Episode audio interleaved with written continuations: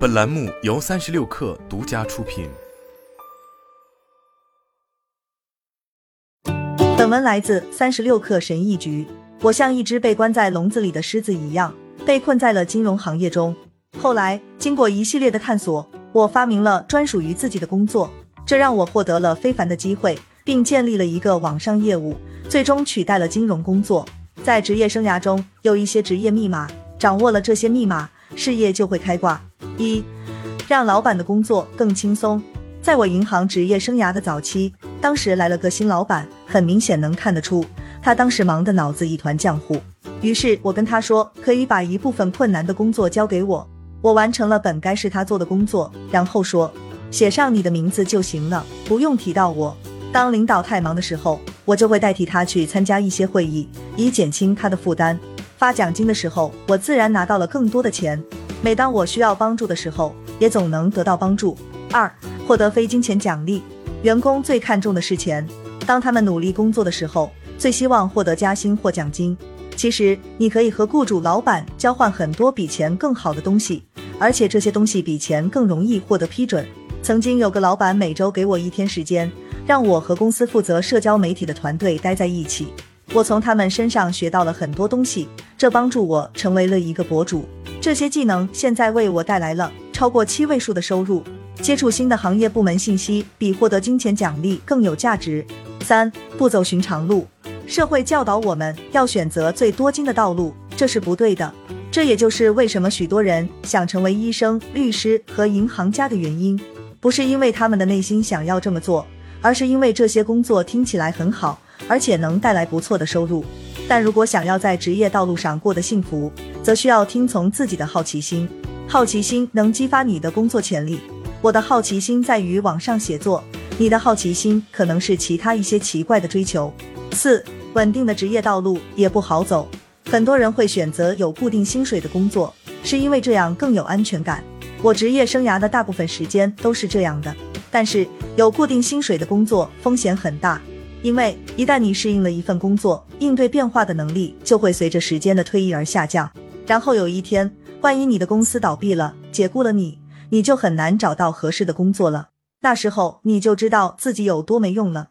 这样看似稳定的职业也不稳定。当你有一天想离开时，会发现自己做不了其他的工作，但为时已晚。五，商业比拼的是谁会讲故事、解决方案、正确答案、伟大的想法，这些听起来都很无聊。在生意上获胜的人最擅长讲故事，他们有最好的故事。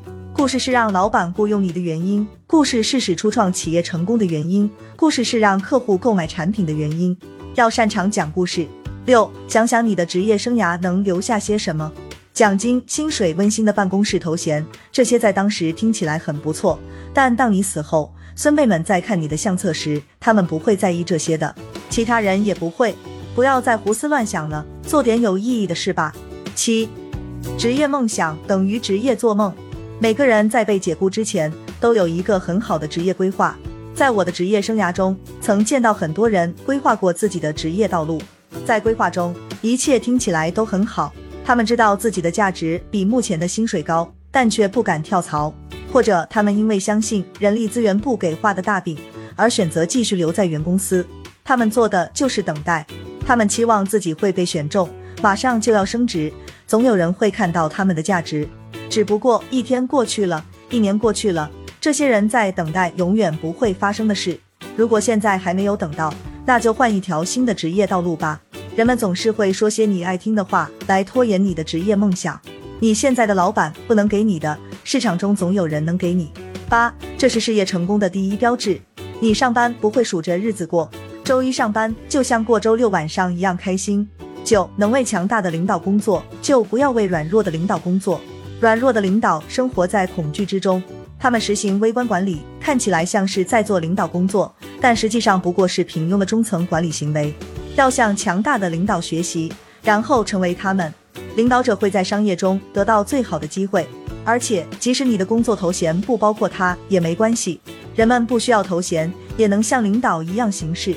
十，工作的意义在于学习。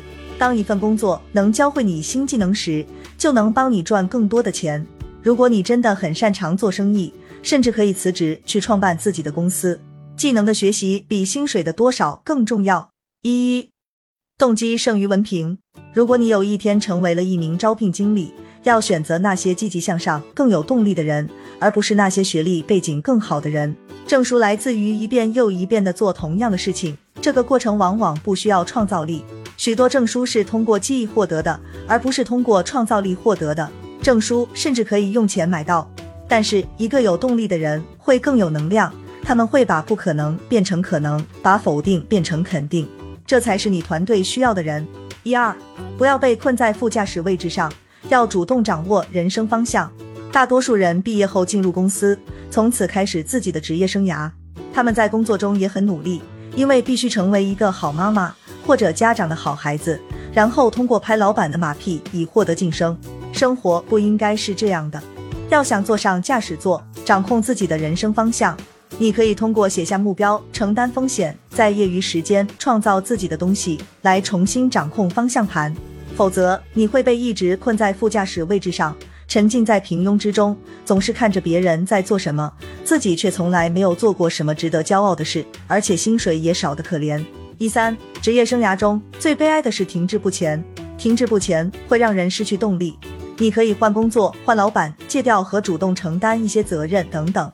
第四，懒惰的人喜欢召开很多会议，要像避开瘟疫一样避开这些人。十五，当你心里一直想着其他事情的时候，工作会异常痛苦。所以做你每天都在想的事情，把这件事变成自己的工作吧。十六，试试这个职业悖论。许多员工告诉自己他们不够格，或者他们需要更多的经验，或者他们觉得自己像个冒名顶替者，他们进行自我否定。有些岗位对人的要求却会比你现有的技能更高，但只有抓住这些机会时，你的职业生涯才会发展。如果你找到了一份新工作，在第一天就成为了高手，那么证明你选择的是舒适而不是成长，这最终会导致一场职业灾难。一七，一个人最勇敢的职业行为，每个人都有机会去创业。没错，大多数人都会失败，但这不是重点，在自己身上下注是件大事。如果创业不成功，你还可以找另一份工作；如果成功了，你就永远不会再回头了。要有勇气。一八，远离繁文缛节。许多公司淹没在官僚主义中，什么事都做不成。如果你的公司不能完成一些基本的任务，比如为客户批准四美元的拿铁咖啡费用，那就赶紧离开吧。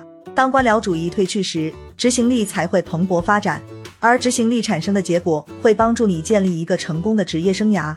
一九。这种职业技能就像一颗稀有的钻石。当我在技术部门工作时，每个人都热衷于技术技能，但最成功的人是那些有能力自己解决问题的人。能独立解决问题的人，比只会死记硬背的人挣得多。二零，每个人都需要的职业后备计划。副业是一个很不守规矩的想法。如果你的老板发现了，有可能会解雇你。如果你在网上告诉别人你的副业，可能会被键盘侠重伤。副业并不酷，但没有这份副业，你就要面对被解雇且没有其他收入来源的风险。在当今经济环境中，这是一种危险的处境。有副业可以降低职业生涯的风险。二一真相：你的老板根本不 care 你。员工对公司来讲是一种人力资源，公司可以通过你的劳动而获取利润，这样 CEO 就能发财，股东也能从你的劳动中获得巨大回报。事情就是这样。所以，不要把你的身份和一份明天就可能解雇你的愚蠢工作绑在一起。